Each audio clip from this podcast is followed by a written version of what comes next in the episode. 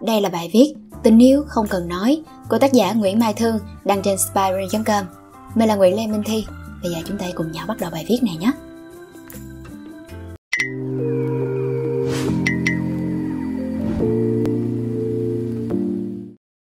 Dạo nọ, ngồi xem Before Sunset, Before Sunrise, Before Midnight, series phim đình đám năm 1900 hồi đó.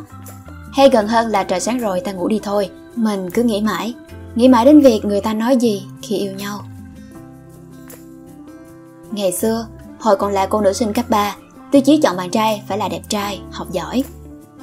Lớn lên chút, thấy học giỏi cũng không hẳn sẽ thành người tử tế, nên chọn yêu người làm việc giỏi. Càng qua vài chuyện, thấy người giỏi chỉ nên để ngưỡng mộ, chứ không phải để yêu. Thế rồi, một người đến, lặp lại tất cả các khái niệm về tình yêu, gạt bỏ tất thảy các tiêu chí. Để rồi mình nhận ra, trước giờ là mình sai rồi, sai hết. Đọc Người tình của nhà văn nổi tiếng người Ba Lan Janusz Winiewski có đoạn viết Anh gọi cho tôi vào buổi sáng, vào ban ngày, thỉnh thoảng thậm chí cả vào ban đêm và nói bằng một giọng hưng phấn không thể kìm nén. Em nghe đây, anh có chuyện này phải nói với em ngay lập tức. Đến câu đó, mình mới nhận ra điều tối thường xác lập nên một mối quan hệ bền chặt trong tình yêu, đó là sự chia sẻ. Yêu là khi mình tìm được một người có thể nói cho tất cả những điều mà mình suy nghĩ, những cảm xúc mình đang trải, như thể cởi áo giáp trần truồng trước mặt người ta mà không lo sợ bị đâm bởi khiên giáo. Tình yêu sẽ không thể lâu bền khi mà một người có chuyện gì đó, đáng lẽ ra người đầu tiên anh ta nghĩ đến để kể chuyện là bạn gái anh ta, thì thay vào đó lại là một người phụ nữ khác.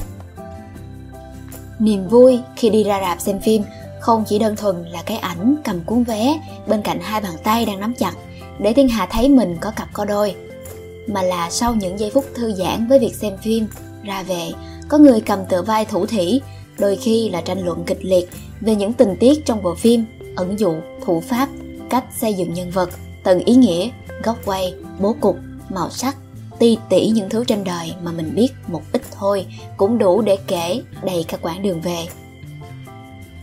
Lúc đó rồi mới thấy, có một người vừa vặn để yêu, vừa vặn để làm bạn, vừa vặn nói chuyện và cùng nhau làm đầy. Thật là tuyệt. Lúc đó rồi mới thấy, tình yêu mà không có sự chia sẻ và trò chuyện, tình yêu chỉ có vài ba cái nắm tay, ôm hôn, làm tình, chụp ảnh up facebook, đăng story tình cảm mùi mẫn ôi mối tình xứng đáng để lìa đời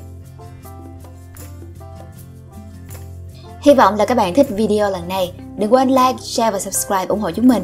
Và nếu như các bạn thích những nội dung như trên thì hãy đăng nhập vào spyring.com để tìm đọc thêm. Xin chào và hẹn gặp lại. Mình là Nguyễn Lê Minh Thi.